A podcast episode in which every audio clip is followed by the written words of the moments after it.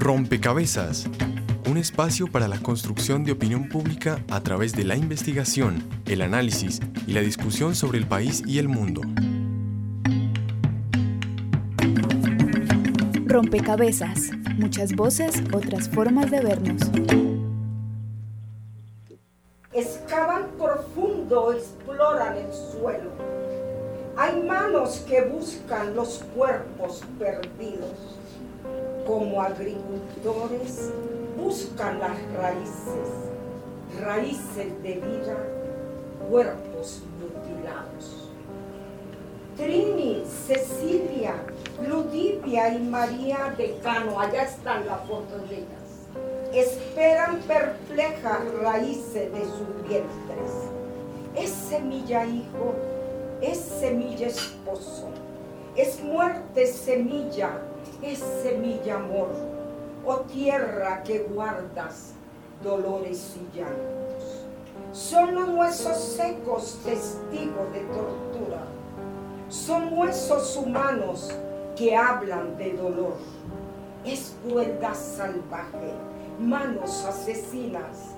Solo la caricia llena de ternura trasciende la muerte, recupera vida. Fragmento de Excavando la Tierra Buscando Raíces.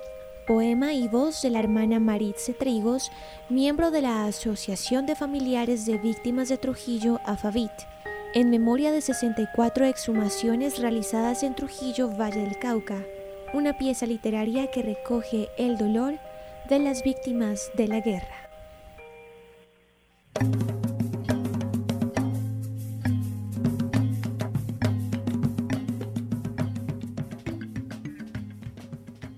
Un saludo a todos los oyentes, a todas las personas que se conectan y sintonizan a esta hora rompecabezas, muchas voces, otras formas de vernos.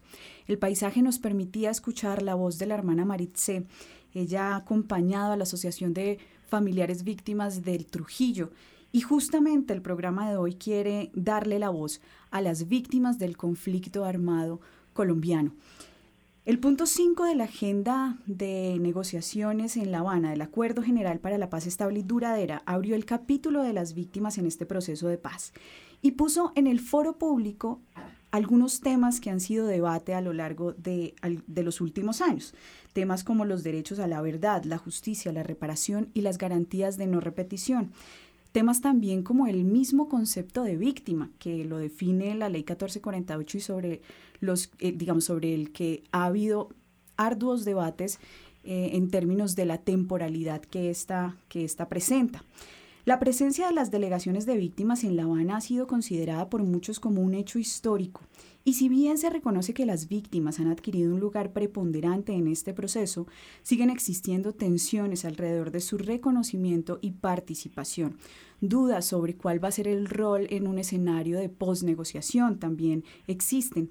Así que en Rompecabezas dedicamos este programa a indagar qué significan las víctimas, o qué significa, perdón, para las víctimas y para el país haber estado en la mesa de negociación y ¿Qué viene para las víctimas también? ¿Cuál es el papel? ¿Cómo se proyectan? ¿Y cuál es ese rol que se espera en un escenario de posnegociación? Les damos a todos la bienvenida a este nuevo rompecabezas.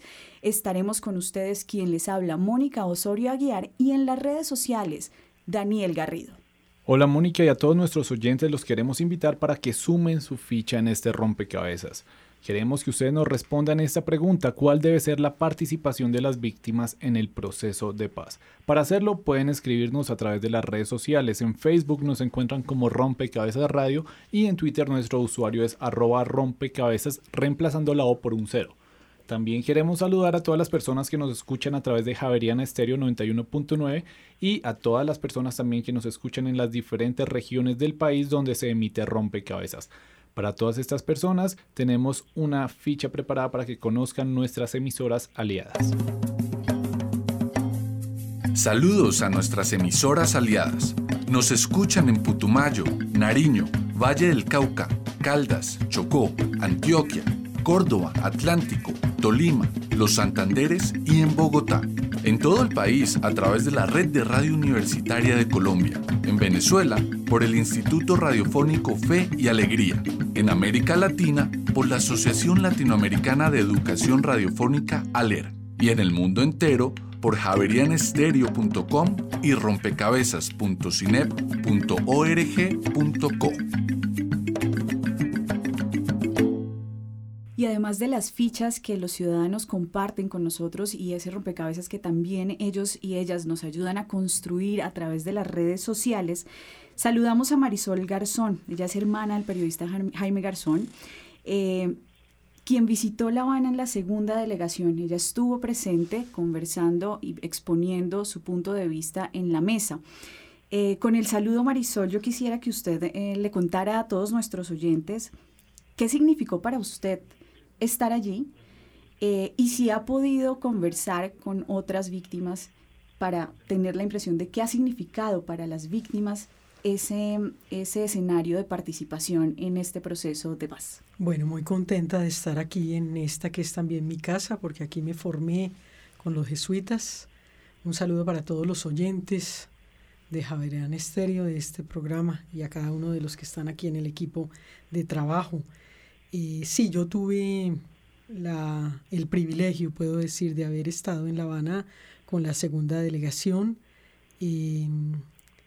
Fui invitada porque esta, eh, la oportunidad nos la dieron quienes estaban organizando la, eh, la Universidad Nacional con el Centro de Pensamiento, eh, las Naciones Unidas y la Conferencia Episcopal, que, fueron quienes nos acompañaron y nos siguen acompañando.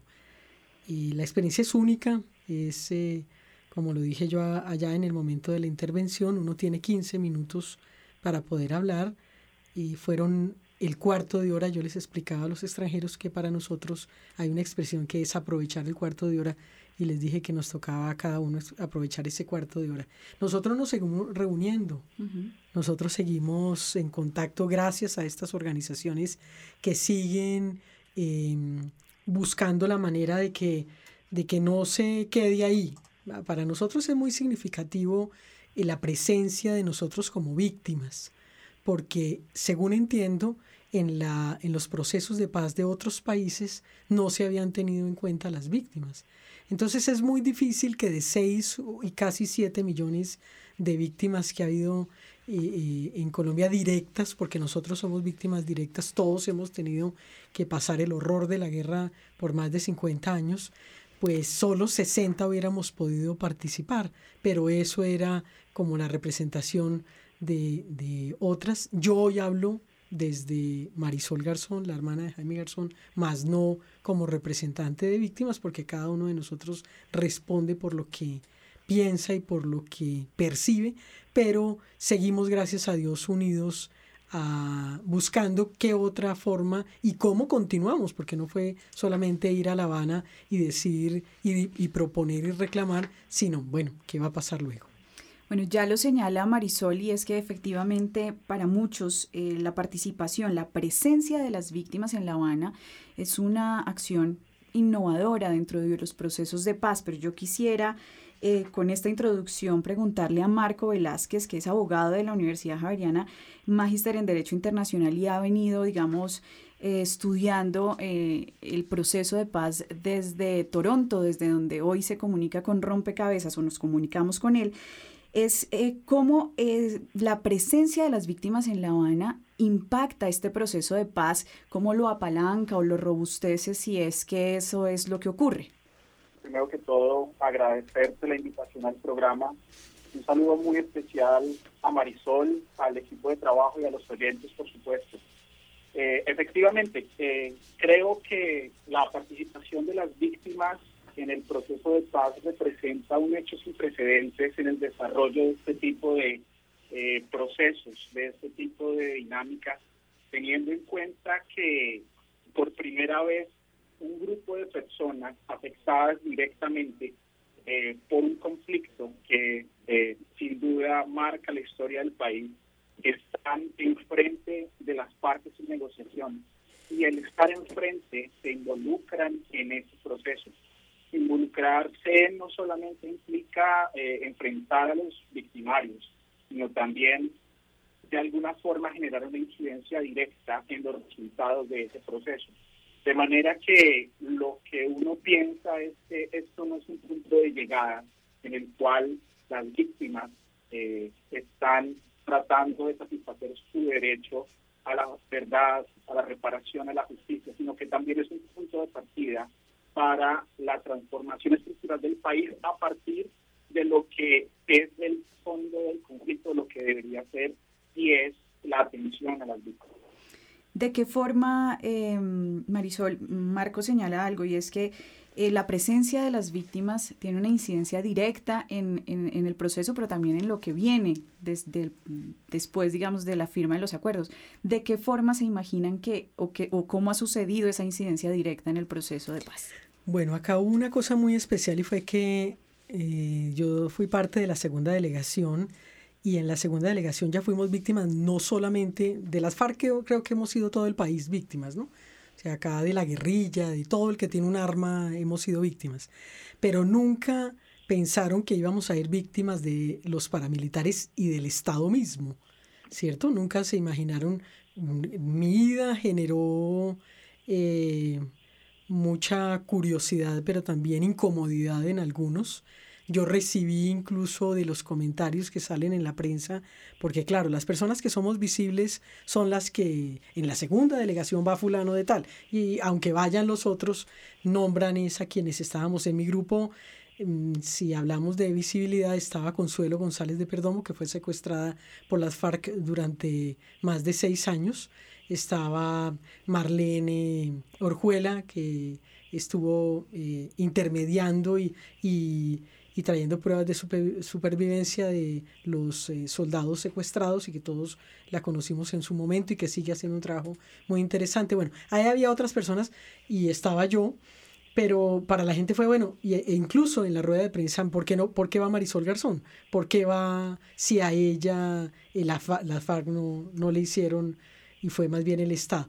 Eso ya hace que nuestra participación sea mucho más interesante porque aunque nos ganamos todo lo imaginable, amenazas, la gente escribió un poco de bestialidades, como gente que dijo qué bueno que estén presentes, eh, hace que se abra el espectro y no solamente seamos las personas que han sido víctimas directas de las FARC, sino también los que hemos sido víctimas. Entonces yo pude decirle al general eh, eh, Mora Rangel, ¿por qué no yo a mi hermano? Por ejemplo, le pude decir en la cara que creo que eso era muy importante para mí digamos, dentro del proceso, sea porque aquí algún día se conozca quiénes estuvieron detrás del asesinato de Jaime, porque no nos podemos quedar solamente con decir Castaño lo mandó a matar y no, Castaño está por allá paseando en Estados Unidos, sabrosísimo, ¿no? Eso es puro cuento todo lo que nos han metido. Pero sí muy importante el que otros, desde otros ámbitos, porque la guerra ha sido construida desde todos esos agentes que nos han hecho daño. Y luego por eso hoy es tan importante que nosotros sigamos reuniéndonos. Nosotros nos vamos a encontrar eh, las, vamos a ir más o menos unos 56, 57 víctimas, porque lógico, el, señor que está en la cárcel, que es guerrillero, pues no lo dejan salir y no va a estar, él va a estar creo que en una conferencia, pero nos vamos a reunir porque queremos y estamos haciendo un ejercicio, nosotros seguimos, después de que fue cada delegación, nos convocaron nuevamente para oírlos, para ver cómo nos ha ido, incluso por los temas de seguridad, porque realmente comenzamos a tener muchos problemas de seguridad. Bien, Alrededor también de la participación de las víctimas se vuelve, digamos, el debate sobre el concepto, esa definición de lo que es víctima. Yo quisiera proponerles a ustedes, a Marco y a Marisol y a nuestros oyentes que escuchemos este trabajo periodístico de, Rompecabezas y sobre esto eh, avancemos y conversemos. La definición de víctima que reúne a las personas afectadas por el conflicto armado y define quiénes serán atendidos y reparados en un escenario de post-conflicto ha sido polémica ya que hay quienes consideran que se queda corta a la hora de amparar a todas las víctimas. De acuerdo a la Ley 1448 de 2011, por la cual se dictan medidas de atención, asistencia y reparación integral a las víctimas del conflicto armado interno, se consideran víctimas aquellas personas que individual o colectivamente hayan sufrido un daño por hechos ocurridos a partir del 1 de enero de 1985 como consecuencia de infracciones al derecho internacional humanitario o de violaciones graves y manifiestas a las normas internacionales de derechos humanos ocurridas con ocasión del conflicto armado interno. También son víctimas del cónyuge, compañero o compañera permanente, parejas del mismo sexo y familiar en primer grado de consanguinidad, primero civil de la víctima directa, cuando a ésta se le hubiera dado muerte o estuviera desaparecida. A falta de estas, lo serán las que se encuentran en el segundo grado de consanguinidad ascendente. De la misma forma se consideran víctimas a las personas que hayan sufrido un daño al intervenir para asistir a la víctima en peligro o para prevenir la victimización. La condición de víctima se adquiere con independencia de que se individualice, aprenda, procese o condene al autor de la conducta punible y de la relación familiar que pueda existir entre el autor y la víctima. Sin embargo, para algunas personas esta definición resulta excluyente. Padre Javier Giraldo, del Banco de Datos y Violencia Política del CINEP. La ley de víctimas tiene una definición restrictiva de las víctimas porque para los efectos de la ley se considera que podrán digamos, reivindicar su, su condición de víctima solo las víctimas del 85 en adelante. Si mal no estoy, la Corte Constitucional ya ha tenido un pronunciamiento diciendo que eso mm, contradice la Constitución. Digamos, negarle el derecho de víctima a una persona que, que realmente es víctima. Además, hay quienes consideran que este concepto y trato a las víctimas no las hace partícipes de la construcción de paz. Padre Francisco de Ru. Ojalá incorporemos la totalidad de la victimización que ha vivido en el país y que por otra parte yo soy más partidario de las reparaciones colectivas y la victimización colectiva que las reparaciones individuales. Porque es que realmente en el campo, en las veredas, en la montaña, en los pueblos. Fueron poblaciones enteras las que fueron victimizadas y son las comunidades las que nos pueden ayudar a construir la paz. Yo estoy convencido que las víctimas juegan un papel precioso porque la víctima conoce muy profundamente en ella misma, en su piel, la barbarie de que somos capaces los seres humanos. Yo siento que las víctimas, si bien tienen derechos muy grandes, tienen una responsabilidad inmensa con el país. En sus manos está la posibilidad de que los colombianos transformemos esto. Nota realizada por María Alejandra Navarrete y Daniel Garrido. Yo fui porque me tocó.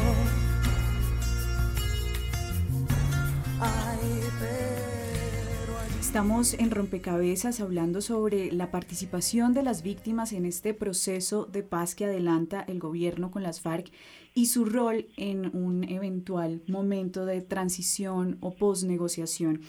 Marco Velázquez desde Toronto ha estado revisando, evaluando el desarrollo del proceso. Yo quisiera, eh, Marco, que habláramos un poco sobre justamente esa eh, definición y esa tensión que hay en el reconocimiento de todas las víctimas. Ya Marisol Garzón, quien también nos acompaña en este rompecabezas, señalaba eh, la presencia de las víctimas, no necesariamente de las FARC, sino de los otros actores armados, como un eh, efecto en la, directo, en incidencia directa del, de la presencia de las víctimas en el proceso de paz. Pero, ¿cómo eh, digamos, este, este momento del proceso, la presencia de las víctimas en La Habana, aporta a que ese reconocimiento se amplíe y permite entonces pensar en perspectiva sobre la participación de las víctimas eh, ya en un momento de posnegociación. Claro, Mónica. Eh, quisiera decir dos cosas.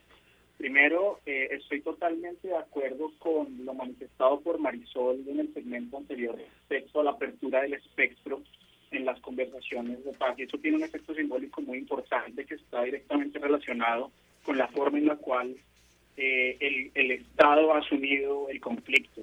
Como todos recordamos, hasta hace unos años, eh, en la administración presidencial anterior a la del presidente Santos, el conflicto ni siquiera se aceptaba. Se, estaba, se asumía eh, como una simple dinámica de terrorismo y de otro lado, pues el proceso con los paramilitares se hizo sin la participación de las víctimas a partir de la llegada de, del presidente Santos al poder, independientemente de que estemos o no de acuerdo con sus políticas, la dimensión del conflicto cambia. Y cambia en un punto clave y es que se entiende que no solamente los actores armados ilegales tienen, eh, digamos, que responsabilidad en la afectación de los derechos de las víctimas, sino también el Estado, no solamente a través de acciones de tipo militar, sino a través de acciones estructurales, de procesos estructurales. En esa medida, cuando no solamente víctimas de la guerrilla, sino víctimas eh, de los paramilitares o de este tipo de actores van a La Habana, se está inmediatamente legitimizando esa visión de conflicto y se está pensando a futuro en que la única forma de encontrar una paz sostenible en el país es aceptando que este conflicto complejo, que tiene muchos actores y que tiene muchos tipos de víctimas. Ahora, el segundo punto al que quiero referirme, ¿cuáles son los desafíos con él? Desde un punto de vista político, la definición de víctima incluida en la ley 1448 es un acto político muy poderoso. ¿Por qué? Porque cuando uno constituye eh, una definición de víctima está creando una identidad, así como uno tiene, así como la ley crea identidades de pueblos indígenas, poblaciones afrocolombianas, campesinos, ciudadanos, cuando la ley crea una categoría como la categoría de víctimas está desarrollando un acto político muy fuerte porque ubica derechos y obligaciones en distintos actores, derechos en las víctimas y obligaciones en distintos entes estatales. Ahora, es muy difícil eh, de otro, en la, dentro de la ley, dentro del contexto de la ley, pensar en universalidad. Es muy difícil que la ley pueda abarcar todas las víctimas. Y es una crítica que, como eh, escuchábamos en la nota que realizaron, eh, es bastante criticada, porque a fin de cuentas, ¿por qué algunas personas van a ser reconocidas y van a recibir atención y otras van a dejarse por fuera? se antoja caprichoso.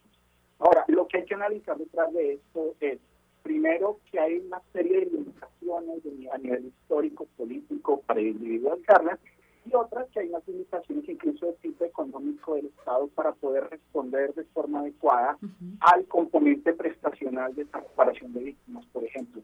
Eh, por supuesto, esto, como, como decía anteriormente, es bastante controversial, pero digamos que esa es la naturaleza de esta, de esta definición de víctima y esta limitación. Eh, Marisol, Marco señala entonces, digamos, la dificultad que habría eh, en términos de ampliar ese universo de víctimas. Yo quisiera saber si eh, ustedes han podido dar ese debate al interior o en dentro, digamos, de, las víctimas y de las organizaciones de víctimas, si han podido dar ese debate y cómo ven, digamos, un camino eh, que nos permita, digamos, eh, matizar, resolver esos dilemas alrededor de lo que se entiende hoy por víctimas y que permita también esa articulación entre lo que hoy ya está, digamos, funcionando en, términos de normatividad, de legislación, de política y lo que se espera que suceda mm, a partir de sus reflexiones. Bueno, mire, yo quiero referirme a lo que estos dos sabios jesuitas que han vivido la guerra eh, en carne propia definen. Uno es eh, que es esa discusión de, de no reconocer a las personas que han sido víctimas antes del 85. Estoy acordándome en este momento varias comunicaciones recibí que doña Gloria Gaitán quería ir a La Habana, que ella quería... Y bueno, ahí hay, hay todo un tema bastante largo que tratar porque lamentablemente pues eh, a ella misma le dijeron en algún momento de un gobierno anterior que querían casi que desaparecer a Jorge Luis Gaitán. Eso es imposible, desaparecerlo del mapa y de la historia de nuestro país. Pero también el hecho de, del término mismo, estoy pensando porque ahora comenzó a oírse también otro que se llama sobreviviente. Entonces yo un día, estando en reunión con todos, les dije, me da mucha pena, pero yo no soy sobreviviente, yo soy víctima. Entonces acá, ¿qué es lo que hacemos? Mire, nosotros cogemos el lenguaje y lo matizamos, ¿no es cierto? Entonces, y después no vamos a decir que es una niña violada, sino que fue un poco afectada por un acto, oiga, suave, esto se llama así, y así se llama ya, y no hay que quitarle nombre. Que hay gente que es sobreviviente fuera de que es víctima, sí, claro, si vamos a hablar, Ginés Bedoya es sobreviviente de una situación tenaz que tuvo que vivir. Entonces, una cosa es cómo nos llaman, qué es lo que se pretende, qué es lo que busca la ley, acá la tengo a mano también, para ver cómo se define, ¿no? Para quién A mí me preocupa un poco es que nos hemos quedado en lo económico. No quiere decir que no, mi hermano Alfredo quiso demandar a la nación, nosotros tenemos desde con la compañía del colectivo de abogados una demanda a la nación porque no cuido a Jaime, pero por encima de lo económico a mí no me devuelven a Jaime con dinero ni a ninguno de nosotros nos devuelven la condición que teníamos anterior a esa victimización con plata, porque eso es lo que han querido. esas leyes son también perversas.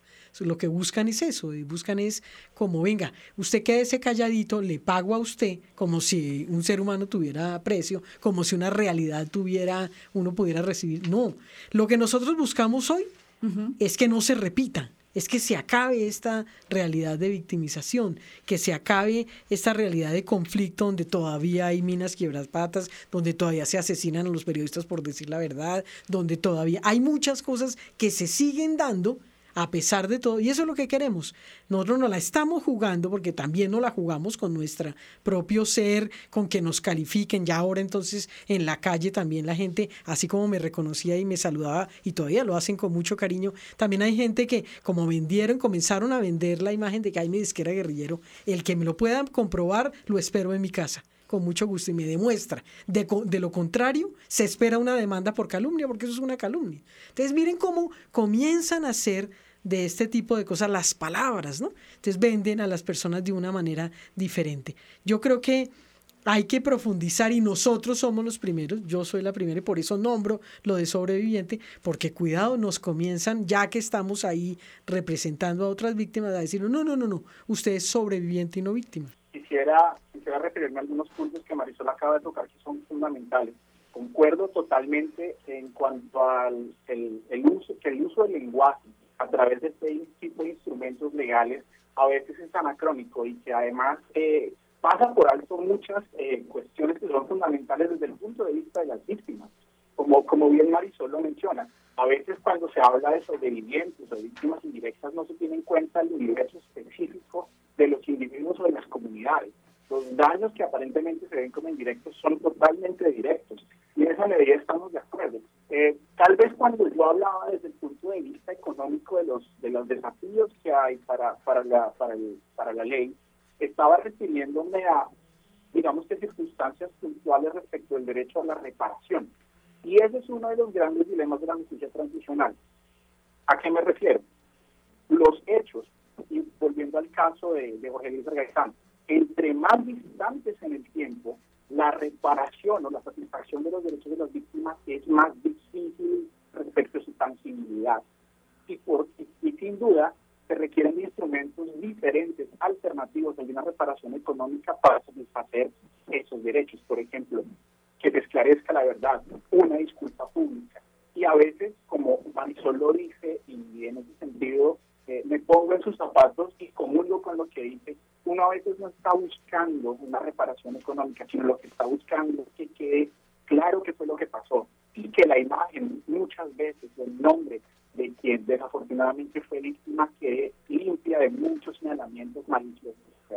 Ustedes han señalado varios desafíos que nos permiten pensar entonces Em, hacia, hacia adelante, ver hacia adelante porque los desafíos en últimas son oportunidades, oportunidades de cambio, oportunidades de mejora para para las víctimas, para el proceso de paz y por supuesto para todos los colombianos. Han hablado de desafíos económicos, eh, han hablado de desafíos en términos de verdad, de justicia, de reparación, de garantías de no repetición, de no estigmatización. Han hablado también de desafíos de transformaciones culturales, del uso del lenguaje y creo que eso hace un llamado a todos los ciudadanos a pensar distinto, a pensar en cómo empezamos a hablar también acerca del conflicto y de eh, la construcción de paz y de lo que hay alrededor, digamos, de todo este proceso. Quiero entonces con esto darle paso justamente a los ciudadanos. A través de las redes sociales han venido participando, comentando sobre este tema y queremos compartir con ustedes las opiniones que hemos recogido. ¿Hace falta su ficha? Les invitamos a comentar este programa, agregar un punto de vista diferente, discrepar, preguntar, hacer una sugerencia o simplemente reportar sintonía. Los esperamos en las redes sociales, facebook.com, diagonal rompecabezas radio, en Twitter, arroba rompecabezas, cambiando la O por un cero. Escríbanos un correo electrónico a rompecabezas arroba. También puede escuchar escuchar y comentar este y todos los programas en www.rompecabezas.cinep.org.co.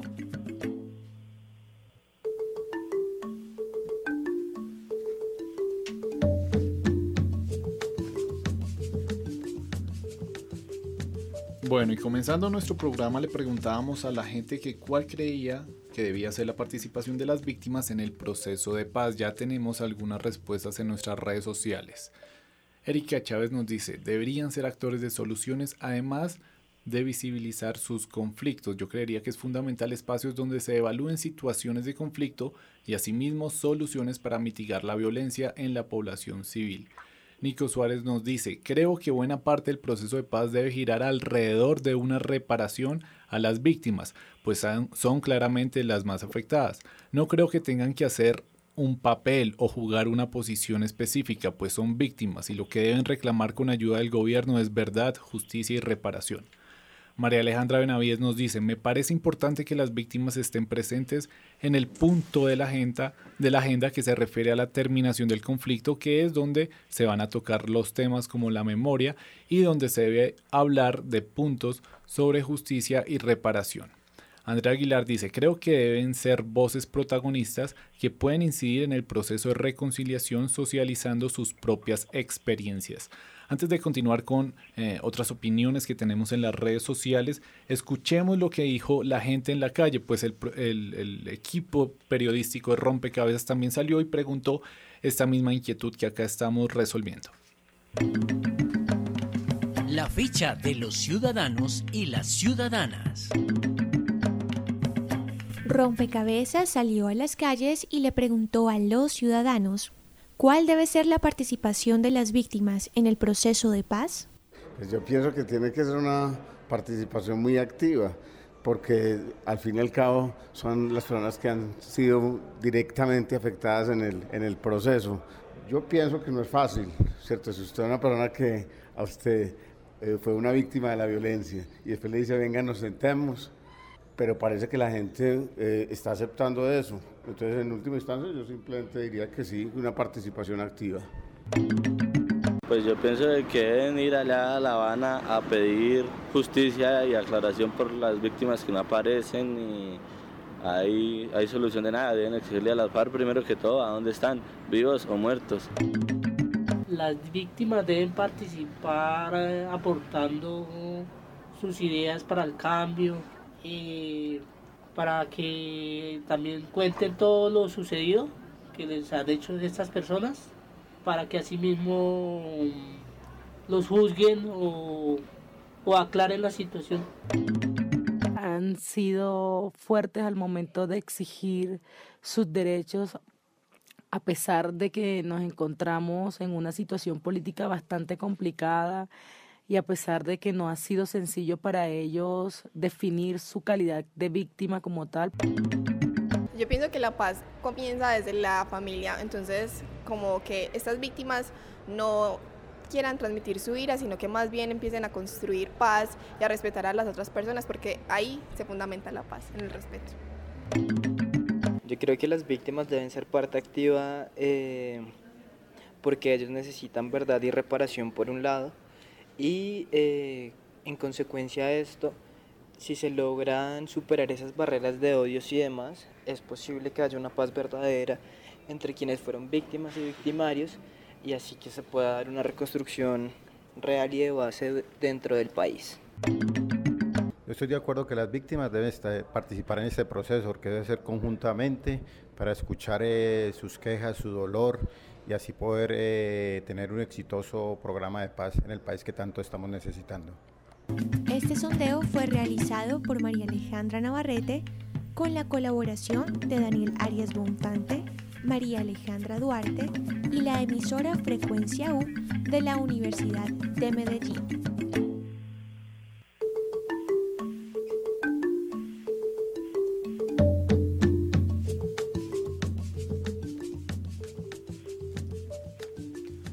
Bueno, y tenemos finalmente otras opiniones en las redes sociales. Nadia Flores dice, deben ser sujetos de acción que exijan sus derechos a la reparación y a la no impunidad. Camilo Gaitán dice, las víctimas tienen la oportunidad de ser ejemplo de empatía y demostrar que el cambio empieza por cada uno y si queremos paz lo, vamos a lograr poniendo todo lo necesario para llevar el país a otro nivel. Juan Manuel Cruz dice, tenemos que dar ejemplo de que podemos hacer el cambio sin olvidarnos del pasado pero en busca de un futuro en paz. Y finalmente Juan Trax, arroba Juan Trax dice, es su derecho ser escuchados, al no ser reconocidos simplemente daría lugar a la impunidad. Es lo menos que pueden hacer. Eh, si bien todo el mundo es claro en decir que deben ser partícipes y que deben ser escuchados, eh, yo sí quisiera preguntarle a las, a las personas que nos acompañan hoy en la mesa es a quién corresponde dar ese papel central y ese rol activo a las víctimas en el proceso de paz, a ellas mismas, al Estado, a la sociedad. Bueno, pues definitivamente estamos hablando eh, de una dinámica del Estado y los ciudadanos cuando hablamos de las víctimas. Y en esa medida, digamos que las víctimas van a empoderarse en la medida en la cual puedan acceder a espacios de empoderamiento en los cuales puedan desarrollar sus derechos. Entonces, la tarea inicialmente creería yo que es por parte del Estado, que de alguna forma ha respondido cuando, eh, primero que todo, asume la existencia de un conflicto, diseña un mecanismo de justicia transicional e inicia un proceso de negociación de paz. Sin embargo, es muy importante también señalar que el Estado no es el único responsable, sino la sociedad civil, es decir, todos los colombianos. No solo porque todos somos víctimas, sino porque tenemos responsabilidades con las víctimas directas del conflicto, que traspasan no solamente tener que tolerar ciertas circunstancias, sino participar activamente en los procesos de justicia de reparación. Quisiera poner un ejemplo muy puntual eh, que creo que nos muestra a lo, que estoy refiriendo. En los procesos de restitución territorial, por ejemplo, muchas veces sucede que aquellos que actualmente están ubicados en ciertas tierras o que incluso están desarrollando actividades económicas como compañías mineras, van a verse afectados por los procesos de reparación, en concreto los procesos de restitución territorial. En esa medida, como particular, uno podría pensar, yo por qué tengo que aceptar esta situación independientemente de mi posición respecto de, esto, de esta restitución. Ahí es cuando entonces vemos que la sociedad, los actores privados, la ciudadanía, tiene responsabilidades a partir de un principio de solidaridad con tener que aceptar este tipo de circunstancias. Cuando se implementa un proceso de justicia transicional, siempre van a haber ganadores y perdedores. Pero el fondo de eso es que hay una motivación por la cual va a desarrollar esto y es responder a los derechos de las víctimas. Bien, en esa perspectiva que Marco Velázquez, abogado de la Universidad Javeriana, magíster en Derecho Internacional, nos presenta también sobre justamente de quién, digamos, es la responsabilidad de otorgar ese papel, ese rol preponderante dentro del proceso de paz, yo quisiera darle paso eh, a la siguiente nota periodística que nos permite avanzar en, en, en pensar justamente ese rol en un momento de transición o de post-negociación para saber eh, ya aquí con Marisol, quien nos acompaña en cabina, cuál es eh, su perspectiva, cómo se proyecta el rol de las víctimas en este proceso de paz. Qué triste se oye la lluvia en los pechos de cartón. En el segundo semestre del año pasado viajó la primera delegación de víctimas a La Habana, Cuba, para participar de los diálogos de paz entre el gobierno y las FARC. A su regreso, expresaron total confianza en el actual proceso e invitaron a las otras víctimas a hacer una causa común en el camino hacia la paz. Actualmente ya han viajado tres delegaciones los momentos, todas las víctimas debieran tener expresión, debieran tener organización, debieran tener protección. Miriam Criado, participante del proceso de paz que se hizo con la insurgencia alrededor de los acuerdos con el EPL y vocera regional de este proceso en el Magdalena. Como una de las puntas más importantes, creo, para el conflicto colombiano, el tema de tierras, especialmente los reclamantes de tierra. Por su parte, Orlando Naranjo, líder de la Asociación de Familiares de Víctimas de Trujillo Valle, se refiere a cuál debería ser la participación de las víctimas en el actual proceso de paz. Creo que las víctimas somos los encargados de echar a andar todos esos programas que el gobierno está diseñando como reparación simbólica. Creemos que somos nosotros los principales veedores de ese proceso de reparación somos nosotros los gestores de esa reparación que el país necesita y pide a gritos.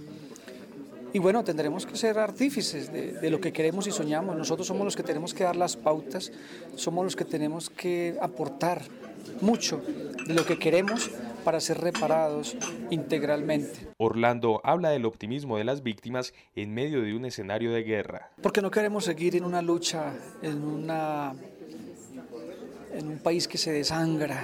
Creemos de que esto tiene que parar, esto tiene que terminar. Queremos aportarle a la construcción de ese país que queremos y soñamos. Y en un conflicto va a ser muy difícil lograr salir adelante. De allí la importancia de que esta guerra finalice, que llegue a feliz término, que las comunidades campesinas, que los niños, que los jóvenes, que los adultos podamos rediseñar, reconstruir esos proyectos dignos de vida que teníamos. Miriam Criado se pronuncia respecto a la participación de las mujeres en el actual proceso de paz. Yo creo que sí, y yo creo que es producto también de la fuerza y la contundencia del conflicto. Generalmente las mujeres han quedado solas, bien sea porque enviuden, bien sea porque las desplacen y las familias se rompan, o bien sea porque eh, las condiciones de, las, de la composición familiar es principalmente femenina. Este es un país con una población altamente femenina. ¿Las víctimas estarían dispuestas a perdonar? Orlando Naranjo, líder de Afavit. Nosotros estamos, por supuesto, dispuestos a perdonar. Eh, no podemos, y en el caso nuestro, en Trujillo, nunca hemos escuchado alguna de las víctimas que tenga dentro de su corazón, dentro de su proyecto de vida, eh, formas de venganza, de, odio, de dolor, y que vayan a cargar con ellas por siempre. Todo lo contrario, somos muy esperanzadores y creemos en que sí es posible reconciliarnos como hermanos, pero creemos que esa es una etapa final, cuando hayan garantías. Esta nota fue realizada por María Alejandra Navarrete y Juan Sebastián Ortiz. Me levanto en la madrugada en la tierra que dejó el abuelo, pero alguien con armamento me las quiere quitar. Cultivo flores para sus adornos y les entrego el. Seguimos en rompecabezas hablando del rol de las víctimas en este proceso de paz, pero también en el posterior momento de transición. Em, escuchábamos antes eh, de la nota que nos permitió escuchar a otras víctimas, Orlando Naranjo de la Asociación de Familiares Víctimas de Trujillo y a Miriam Criado de, desde Córdoba, digamos que nos habla también sobre su experiencia como, como víctima y en, el proceso de restitución sobre el rol de las mujeres en, en este proceso. Em, esto nos permite, digamos, repensar o cuestionarnos sobre justamente esa proyección que tienen las víctimas y las organizaciones de víctimas sobre su rol en el eh, periodo de transición. Marisol, ¿cómo se están proyectando? ¿Cuáles eh, han sido, digamos, las, dentro de esas conversaciones, ese seguimiento que ustedes han hecho? Eh, ¿Cuáles han sido como esos planes que existen? para aportar en este proceso, que el proceso de paz no es solo la mesa de negociación, el proceso de paz se extiende a un momento posterior en donde toda la sociedad está llamada a participar. Este proceso es supremamente largo y hay que tener una paciencia infinita.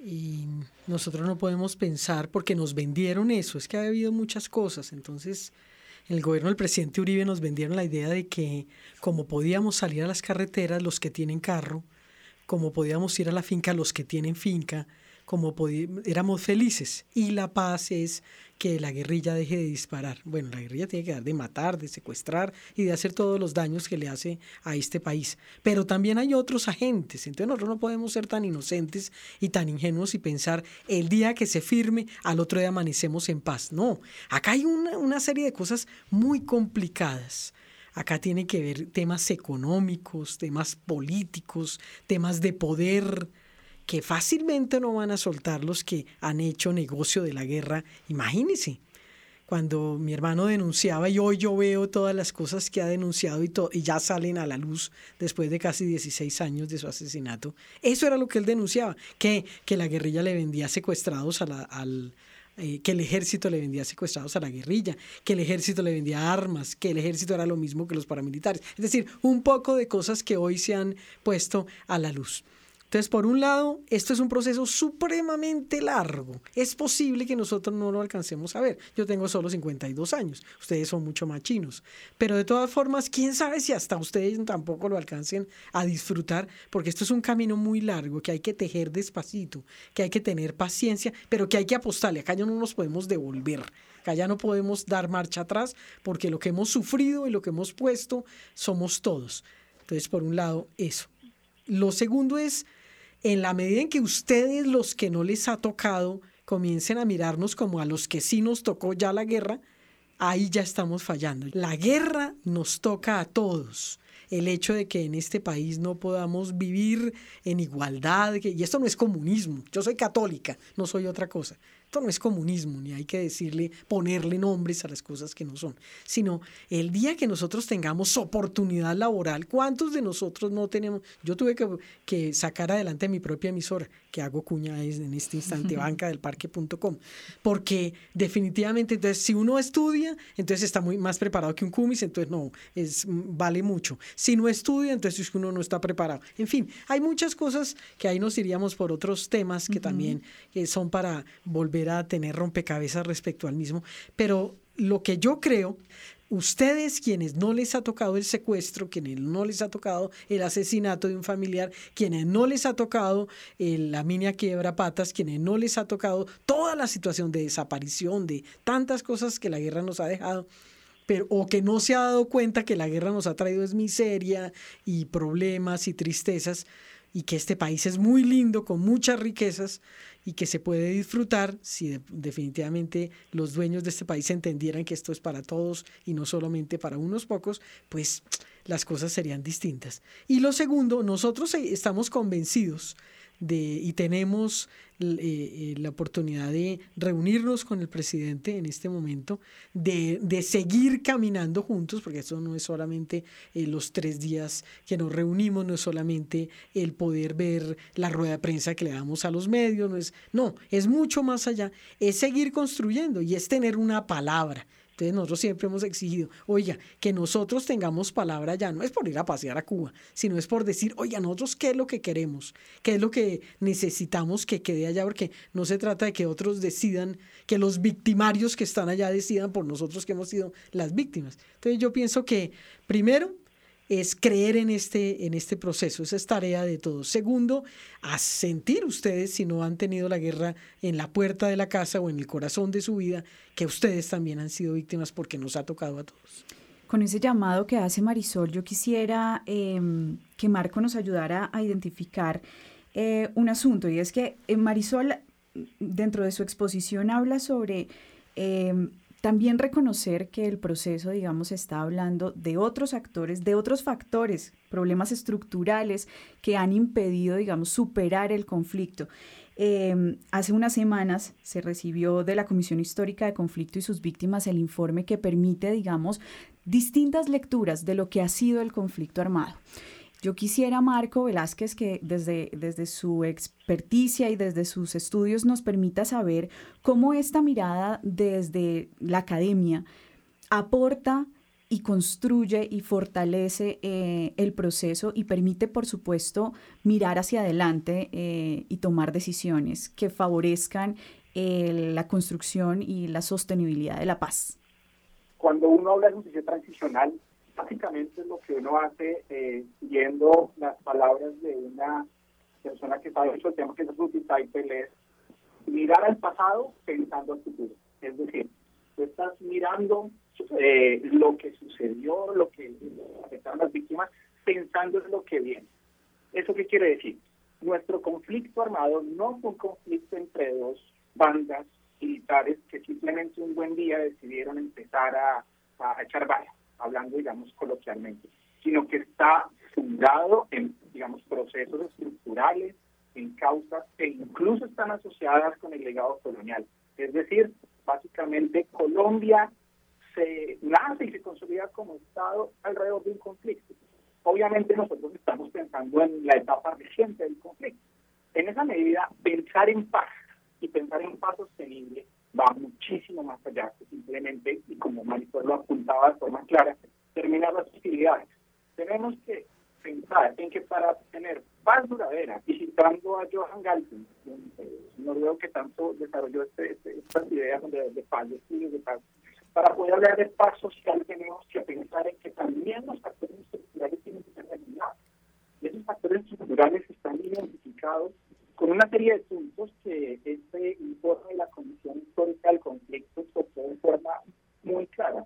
Y es básicamente temas como la la distribución de los baldíos, la debilidad en la seguridad sobre la tenencia de la tierra, eh, dinámicas feudales en el campo. Y no solamente eso, sino también la discriminación a opositores políticos, la discriminación a nivel étnico. Todo ese tipo de factores son los que deben remediarse para poder pensar en una paz verdadera, en una paz duradera. De otro lado, como bien lo menciona este informe, dentro de muy poco tiempo vamos a estar asumiendo este tipo de conflicto. Otra vez conflicto y el ciclo de violencia va a volver. Marisol, eh, ¿cómo le aporta esta, este informe de la comisión, la misma, la creación de la comisión en sí misma, al proceso de paz, ya para ir cerrando nuestro rompecabezas?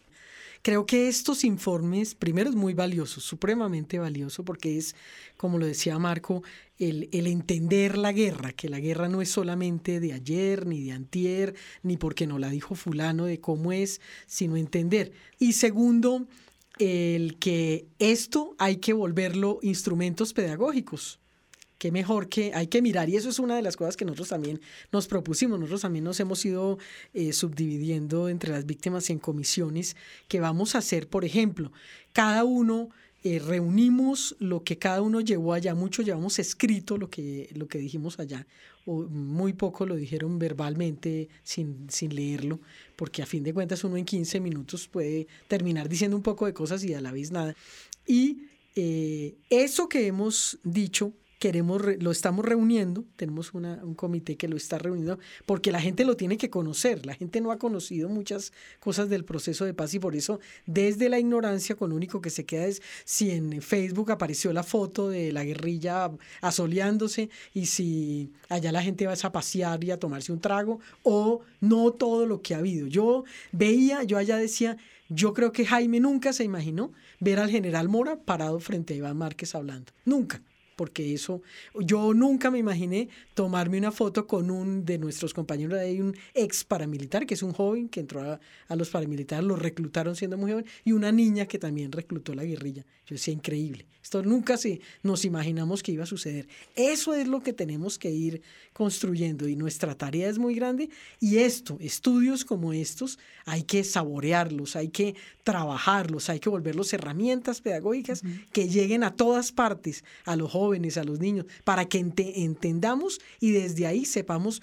cómo construimos algo que de verdad nos saque del conflicto. Quisiera yo hacer una anotación final, ya que estamos cerrando, eh, y es parte de alguna forma de mi contribución, no solamente como académico, sino como colombiano al, a todo esto, una reflexión, eh, y aprovechando que Marisol está acá.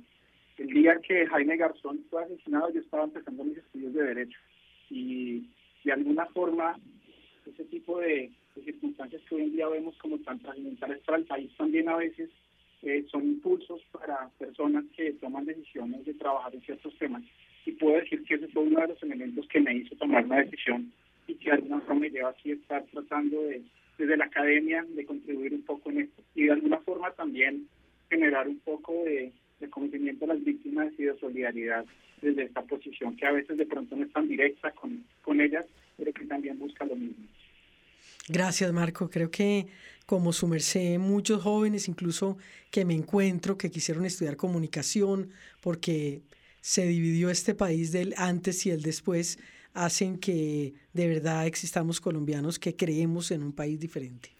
Y con ese llamado, con ese reconocimiento también a las víctimas, a víctimas como Jaime Garzón que han dejado legado porque han inspirado a otros, queremos cerrar este rompecabezas y con el llamado que hizo Marisol Garzón eh, un, un poco más adelante del programa y es la guerra nos toca a todos, es un llamado a la sociedad civil, a todos nosotros, para que asumamos el compromiso, para que asumamos la corresponsabilidad en el proceso de construcción de una paz sostenible y duradera.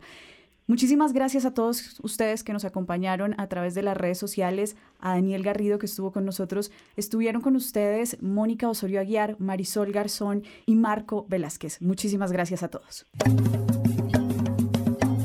Rompecabezas, una producción del CINEP Programa por la Paz, la Pontificia Universidad Javeriana y la emisora Javeriana Estéreo 91.9 FM. Rompecabezas, muchas voces, otras formas de vernos. Rompecabezas cuenta con licencia de programa periodístico concedida por el Ministerio de Tecnologías de la Información y las Comunicaciones, resolución 1051 del 23 de mayo de 2014.